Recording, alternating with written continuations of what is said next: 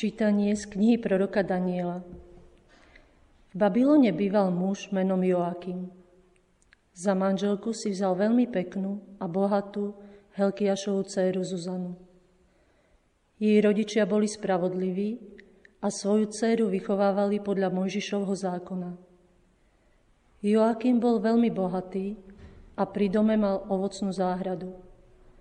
A pretože si ho veľmi vážili, schádzali sa u ňoho Židia tom roku ustanovili z ľudu za sudcov dvoch starcov, o ktorých povedal pán, že neprávo zvyšla z Babylonu od starších sudcov, ktorí len zdanlivo spravovali ľud.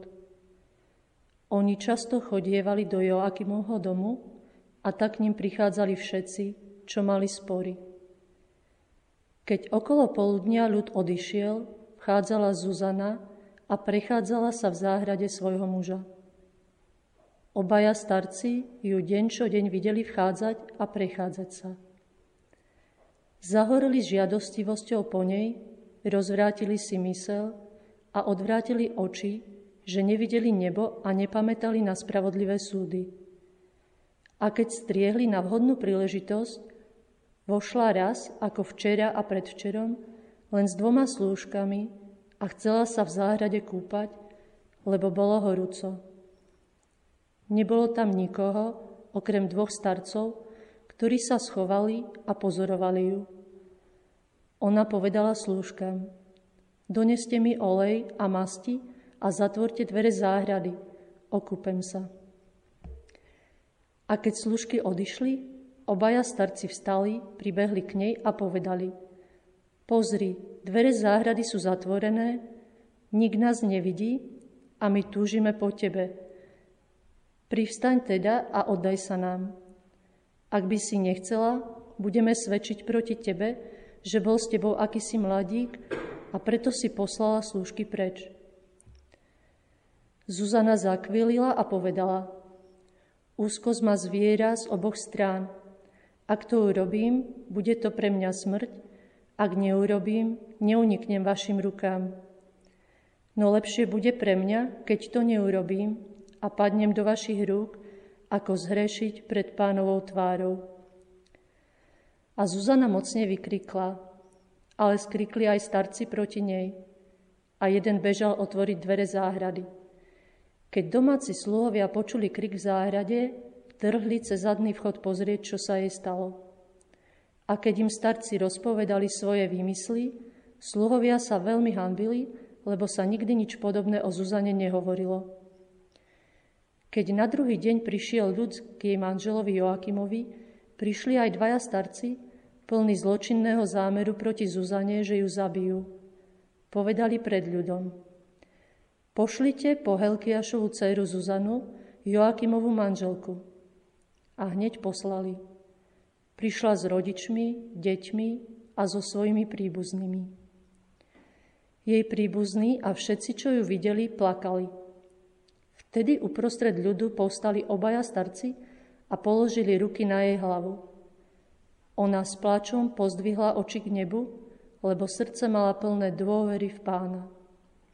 Starci povedali, keď sme sa my dvaja prichádzali po záhrade, vošla táto s dvoma slúžkami, zatvorila dvere záhrady a slúžky poslala preč. Prišiel k nej mladík, ktorý bol skrytý a zhrešil s ňou. Ale my sme boli v rohu záhrady a keď sme videli zločin, bežali sme k ním a videli sme ich spolu hrešiť. Jeho sme nemohli chytiť, pretože bol mocnejší ako my, otvoril dvere a vyskočil von. Ju sme však chytili a pýtali sme sa, kto bol ten mladík, no nechcela nám prezradiť. Toto môžeme dosvedčiť. Zástup im ako starším ľudu a sudcom uveril a odsúdili ju na smrť. Ale Zuzana mocne vykrikla. Bože väčší, Ty poznáš skryté veci. Ty vieš všetko skôr, ako sa stane. Ty vieš, že krivo svedčili proti mne.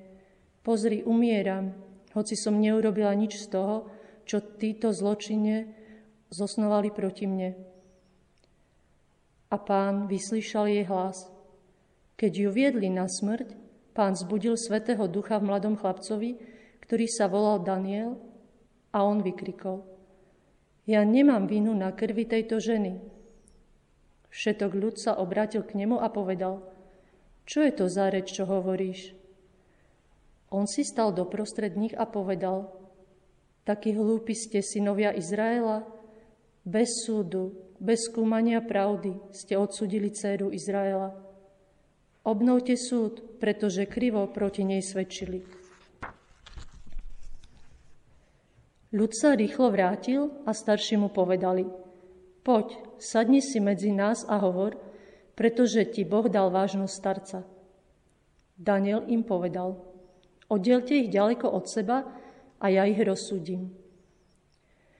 Keď ich oddelili jedného od druhého, zavolal jedného z nich a povedal mu, Ty, čo si zostarol v zlobe, teraz vyšli najavo tvoje hriechy, ktoré si doteraz páchal, keď si vynášal nespravodlivé rozsudky, nevinných utláčal a prepušťal vinných, hoci pán riekol, nevinného a spravodlivého nezabiješ.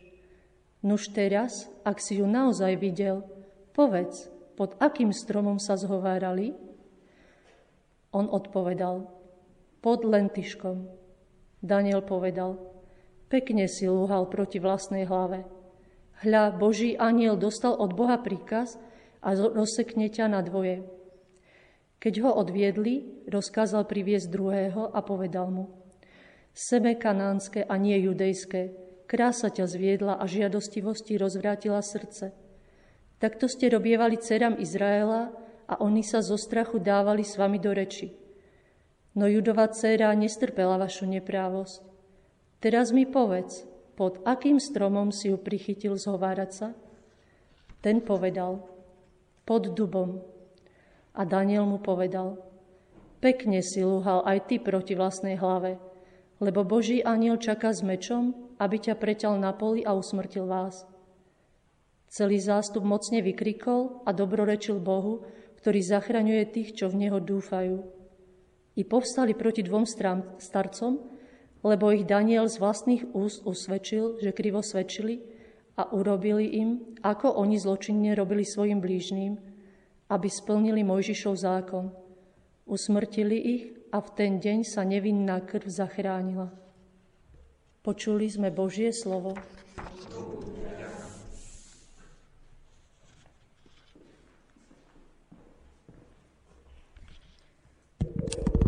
Pane, nebudem sa bať zlého, lebo Ty si so mnou.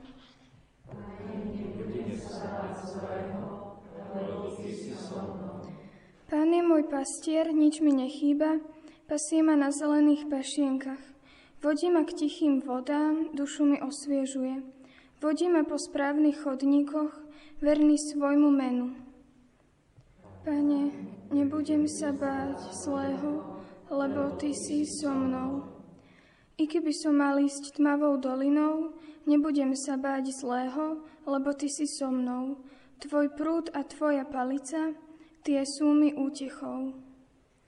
Pane, nebudem sa báť zlého, lebo Ty si so mnou. Prestieraš mi stôl pred očami mojich protivníkov. Leješ mi olej na hlavu a kalich mi naplňaš až po okraj. Pane, nebudem sa báť zlého, lebo Ty si so mnou.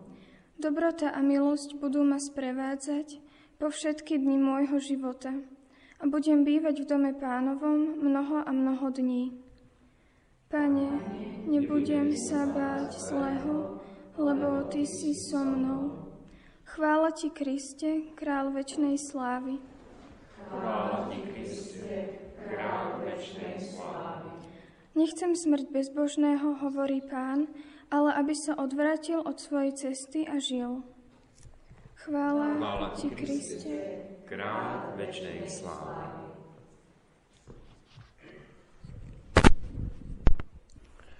Pán s vami. Čítanie zo svätého Evanielia podľa Jána.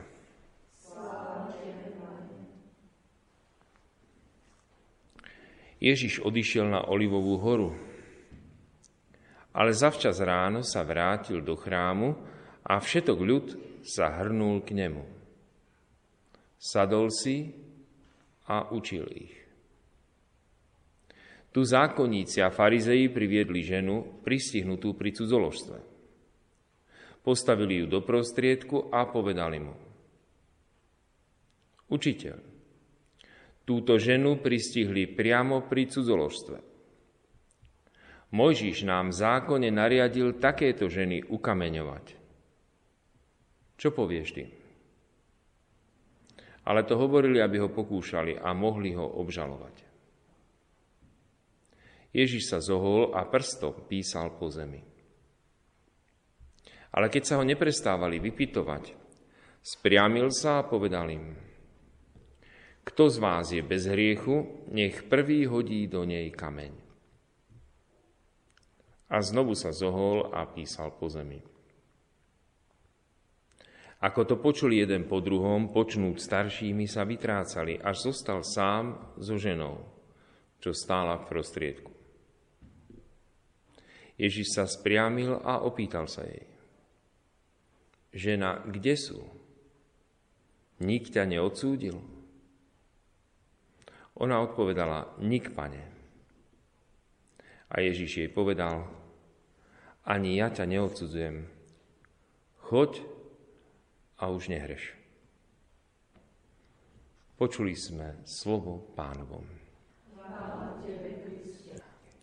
My počúvame v dnešnom Božom slove dva prípady, ktoré sú si navzájom aj podobné a aj odlišné. Pretože v dvoch prípadoch sa tu jedná o odsúdenie ženy, ktorá by mala byť vinná z cudzolostva. V prvom prípade naozaj platí, že by mala byť, pretože v skutočnosti išlo o falošné obvinenie tej Zuzany, nádherný príbeh zo Starého zákona, ktorom sa ukazuje statočnosť tejto ženy, aj zákernosť, ktorá nie je úplne výnimkou, ale je častá aj v tých ľudských súdoch, že často ľudské súdy bývajú aj nespravodlivé. Často sa stáva, že niekto je aj falošne z niečoho obvinený. Hoci teda e, priamo v desatoro Božích prikázaniach jedno z prikázaní je, nebudeš krivo svedčiť proti svojmu blížnemu. Teda krivé svedectvo je veľmi závažný hriech. A my e, sledujeme, že Boh skutočne sa chová ako spravodlivý sudca, ktorý dobro odmenuje a zlo trestá.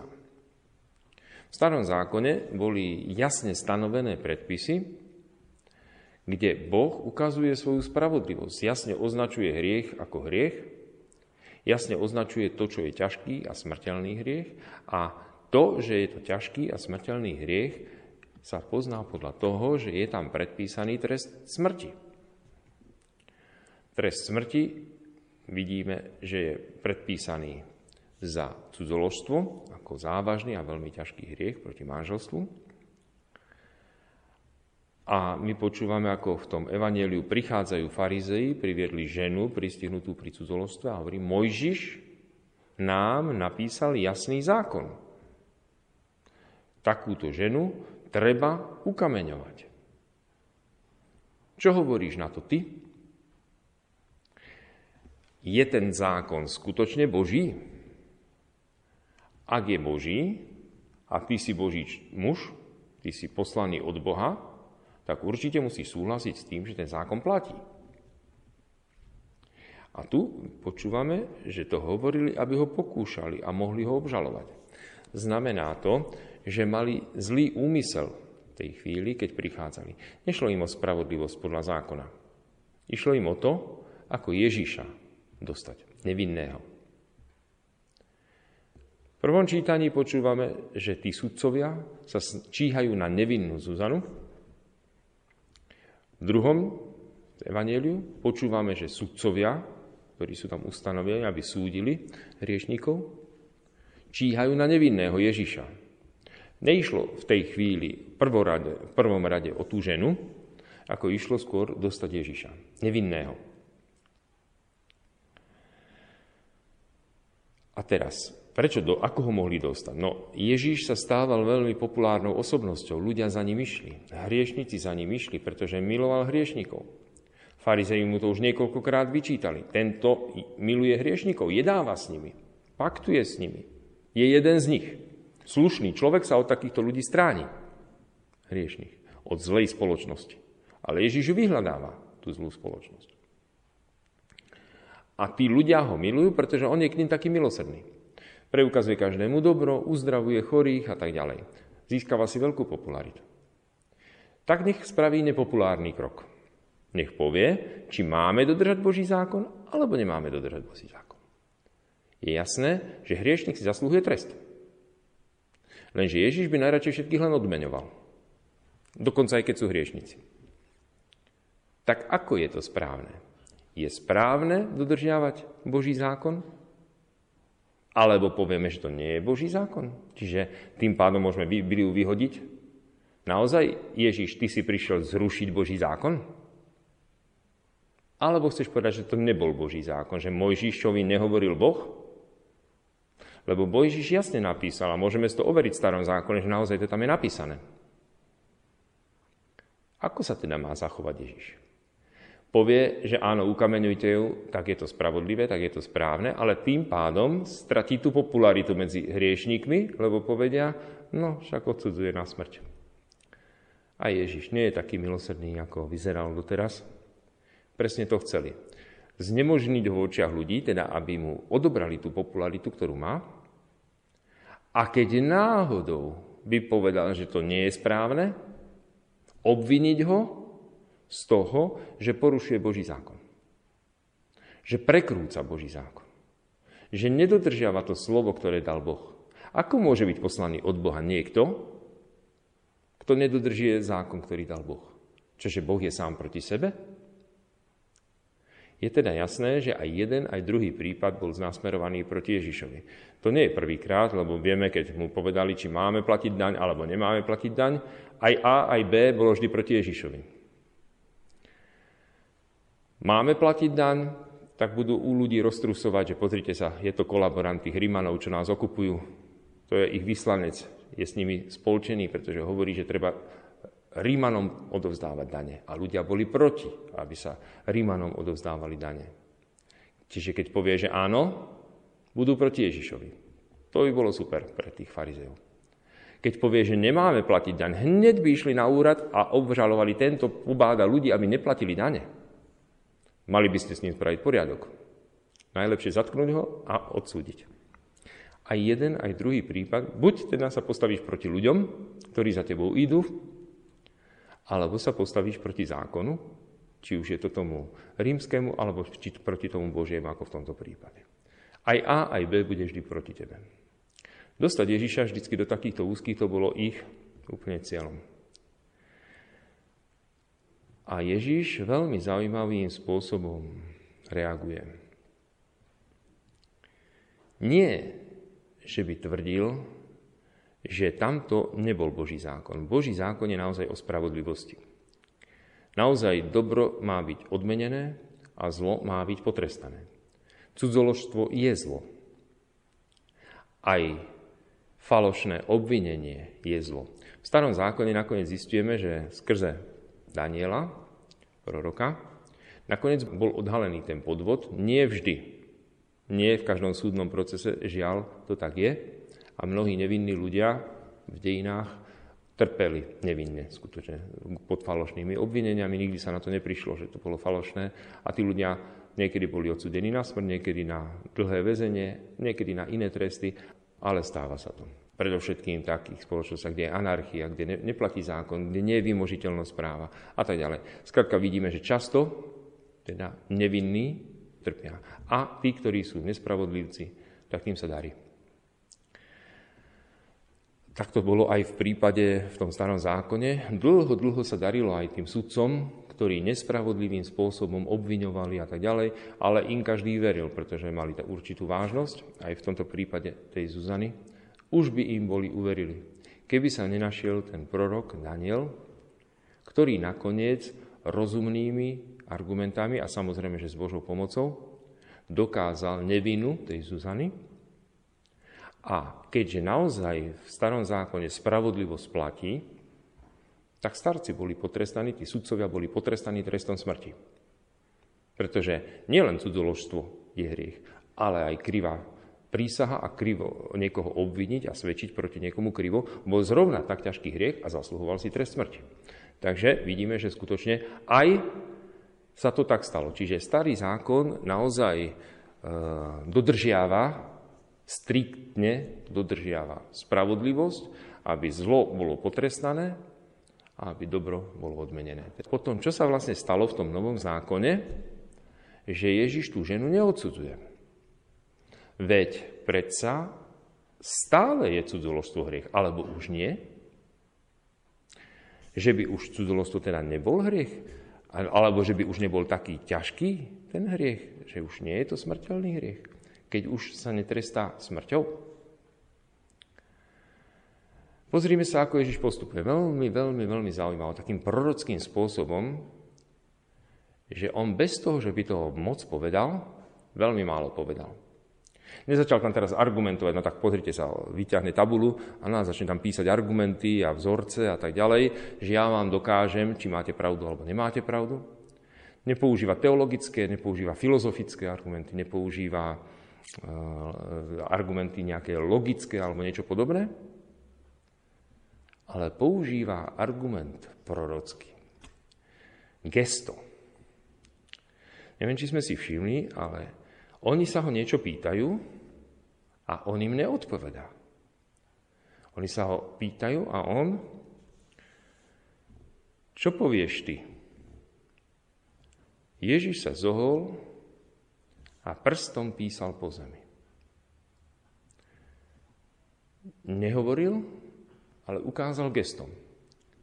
My veľmi dobre vieme, že ľudská reč funguje tak, že nielen slova vyjadrujú určité veci, ale niekedy gesto prehovorí viac ako slova. Dokonca niekedy ani nemáme slova, ale už len to, ako sa zatvárime, ako zareagujeme. Nie len to, čo povieme, ale akým tónom to povieme, akým štýlom to povieme. To niekedy prezradí o mnoho viac ako samotné tie slova, ktoré sme povedali. Čiže gesto niekedy prehovorí viac. A dokonca my už vidíme, že už aj na internete ľuďom chýba, že nie je vidieť gesto, keď niekto napíše správu. A práve preto sa tam dávajú všelijaké lajky a dislajky a všelijakí smajlíci a tak ďalej, aby, lebo niekedy reč nie je schopná vyjadriť to, čo ukáže to gesto. Čiže niekto chce zareagovať, tak len tam dá nejaké gesto a ten druhý pochopí z toho gesta. Presne toto robí Ježiš v dnešnom evaníliu on im nezačne nič vysvetľovať. On sa zohne k zemi a začne prstom písať. Niekto by si povedal, no tak asi niečo dôležité im tam napísal, alebo možno, že im tam napísal odpoveď, aby videli. Lenže keby to, čo napísal Ježiš, bolo také dôležité, tak prečo nám to evangelista nenapíše rovno? Ján. A ak to nebolo také dôležité, tak potom prečo to tam píše, že sa zohol a písal po zemi? Ak to nebolo dôležité, znamená, že to tam nemá význam. Na jednej strane evangelista považuje to gesto za veľmi dôležité a dokonca ho tam opisuje až dvakrát. A na druhej strane nám nenapíše vôbec, čo tam Ježiš napísal. Tak potom aký zmysel, že sa zohol a prstom písal po zemi?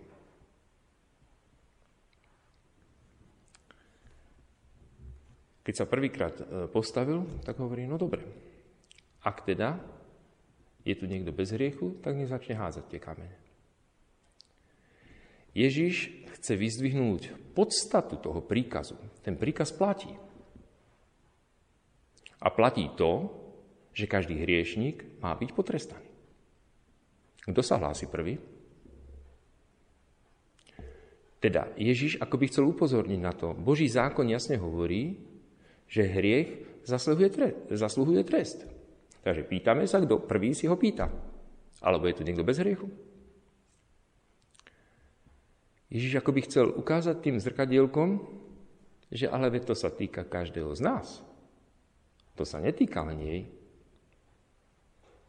Ako by chcel poukázať, že ten Boží zákon platí pre každého. V starom zákone a v tom prvom čítaní počúvame, že nakoniec proti tým sudcom sa obrátil zákon a tí sudcovia nakoniec boli postavení pred súd a boli odsúdení na smrť. Tí sudcovia. lebo boli usvedčení z hriechu. Ježiš ukazuje týmto sudcom, ktorí ju chcú odsúdiť, a v tomto prípade nie nespravodlivo, ale spravodlivo, pretože oni ju naozaj pristihli pri cudzoložstve, čiže tam nebolo, nejednalo sa o to, že ju išli obviniť falošne. Lenže Ježiš nie je ako Daniel. On vidí do srdca, priamo vidí do srdca a vidí hriechy, ktoré oni majú v srdci, v duši. Teda on nepotrebuje nikoho, nikomu nič dokazovať. On im iba nadstavuje zrkadlo. Kto z vás sa považuje za bezhriešného, môže začať tým trestaním. Ale na druhej strane spomente si, že som vám hovoril, ako budete súdiť vy, tak budete súdení. Ježiš na inom mieste, pri inej príležitosti, veľmi jasne hovorí. Nesúďte a nebudete súdení. Neodsudzujte a nebudete odsúdení. Odpúšťajte a odpustí sa vám. Akou mierou budete merať vy, takou sa nameria aj vám. Tak on im to teraz chce iba pripomenúť. Dobre, poriadku. Spravodlivosť je spravodlivosť, nech sa dodrží. Každý hriech nech je potrestaný. Všetci, čo ste bez hriechu, môžete byť v pokoji. Všetci, čo ste hriešnici, tak teraz v tejto chvíli sa hlásite o svoj trest. Tak sa prihláste. Kto sa hlásite o svoj trest? Ktorý si zaslúžite. Jeden po druhom sa vytrácajú. Ježiš ale tým gestom ešte chcel povedať niečo iné. Ježiš sa zohol k zemi a prstom písal po zemi. Všetko tam má svoj zmysel v tom, v tom výroku. Aj to, že to písal prstom, že nezobral paličku, ale že písal po tej zemi prstom. Prečo? Oni totiž došli za Ježišom a vykladajú mu, čo je napísané v zákone. V Mojžišovom zákone my vieme, keď čítame knihy Starého zákona, Mojžiš priniesol tie dve kamenné tabule zákona a je tam napísané, že ten zákon bol napísaný Božím prstom. Bol to Boží prst, ktorý napísal tie tabule zákona a Ježíš im v tejto chvíli ukazuje ten prst, ktorý ten zákon písal. Ježiš sa zohol a tým prstom začal písať. A chcel im akoby takým prorockým gestom povedať, vy ma idete poučať, mňa, ktorý týmto prstom som ten zákon písal, mňa idete poučať, že ako ho treba vykladať, ten zákon. Mne idete vysvetľovať, že či ho treba dodržať alebo nie, tento zákon? Ja viem presne, ako som to myslel. Myslel som v tej chvíli na každého hriešnika a chcel tu ukázať, že čo je hriech, je hriech a má byť potrestané, lebo tak je to spravodlivé. Vy, ktorí sa považujete za bezhriešných, vy, ktorí tu strúhate, že ste svetí, klamete sami seba. A Boh to vie. A na vás čaká súd. Podľa tohto istého zákona, podľa ktorého teraz odsudzujete, Odsúďujete sami seba. Ježiš nepovedal, že hriech si nezaslúži trest. Ježiš nepovedal, že cudzoložstvo nie je hriech. Ježiš iba hovorí, že zakrývať svoj vlastný hriech, nepriznávať svoj vlastný hriech, je zrovna tak hriech, ako aj to cudzoložstvo. A zrovna tak si zasluhuje trest. Ale Ježiš aj ukazuje na druhej strane, že on preto prišiel na tento svet, aby hriešnik nebol odsúdený, ale aby bol odsúdený on. Teda on berie ten trest na seba. Ježiš nehovorí tej, že nemusíš zomrieť, ale že ja, nie že musím, ale ja chcem zomrieť na miesto teba. Teda, keby te, hriech nezasluhoval smrť, tak Ježiš nemusel zomrieť. Teda, naďalej zákon platí. Hriech zasluhuje smrť. A Ježiš to nepopiera, ale tú smrť berie na seba. Zástupná obeta. Teda on nehovorí, že ty, hriešnik, musí zomrieť, ale on hovorí, že vinu tých hriešníkov beriem na seba. A ten trest za nich vykonám ja. Čiže dá sa povedať, že to pokánie za ten hriech vykonám ja. Urobím to dobrovoľne. Nie, že by tú ženu podporoval, aby naďalej hrešila. Lebo niekto by si to mohol tak vysvetľovať. Tak Ježiš je taký dobrý, že on dovoluje hriešnikom hrešiť. Že on ich miluje, takých hriešných. To by bolo prekrúcanie pravdy. Ježiš miluje toho hriešnika, ten hriech berie na seba, ten trest berie na seba. Ale tej žene hovorí, ani ja ťa neodsudzujem. Choď a už nehreš. To je veľký rozdiel. Ako povedať, že Ježiš podporuje hriechy. Že Ježiš nabáda k tomu, aby boli ľudia ešte viacej hriešní. To nie. Ježiš ich oslobodzuje od viny tým, že ju preberá na seba. Ježiš nehovorí, že je nespravodlivé, aby hriech bol potrestaný. On to nikdy nepovedal. On neprišiel zrušiť zákon, ale ho naplniť. Hriech má byť potrestaný. Ale on je k nám taký dobrý, že nespravodlivo tú vinu zoberie od nás na seba. Aj ten, a spolu s trestom. On chce, aby sme my nemuseli byť potrestaní tým väčšným zatratením, tou väčšnou smrťou, ale chce podstúpiť tú smrť za nás. Pretože on, našťastie, tú smrť nepodstúpi navždy, ale on ju premôže. On tým, že ju zoberie, že ju podstúpi, že to vytrpí, on ju nakoniec porazí. Ježiš je nakoniec víťazom. On nie je ten porazený. Ale my spolu s ním sa stávame víťazmi, aj tá žena sa stáva nakoniec víťazom. Tá žena do konca života mu to nikdy nezabudla, čo pre ňu urobil. Tá žena do konca svojho života ho milovala a dnes je v nebi. Spolu s ním šťastná. Choď a viac nehreš. Ona to zobrala doslovne. Ježiš teda neodsudzuje za hriech. On oslobodzuje od hriechu. To je veľký rozdiel. Ježiš nepopiera spravodlivosť. Na sebe ju naplňuje. Áno, hriech si zasluhuje smrť. Podstúpim tú smrť. Spravodlivosť bude dodržaná. Ten zákon bol písaný týmto prstom. A je jasné, že ja nebudem popierať to, čo som raz napísal. Tento prst to napísal a tá osoba, ktorá to písala, si za tým stojí. Že sa to nezmení, že to platí. Svetý Augustín sa zamýšľal nad tým, prečo Ježiš sa zohol k zemi vlastne. Prečo sa zohýba k zemi? A prečo tam píše? A po takom dlhom zamyslení, ktoré píše v komentári k Evangeliu svätého Jána, hovorí, že Jánovo Evangelium nikdy nespomína, že by Ježiš robil zázraky. Ale vždy hovorí, že robil znamenia káne Galilejskej premenil vodu na víno. To bolo prvé zo znamení, ktoré Ježiš urobil a jeho učeníci uverili v Neho. Ježiš robí znamenia, aby uverili v Neho. Tam sa nehovorí o, o žiadnych zázrakoch.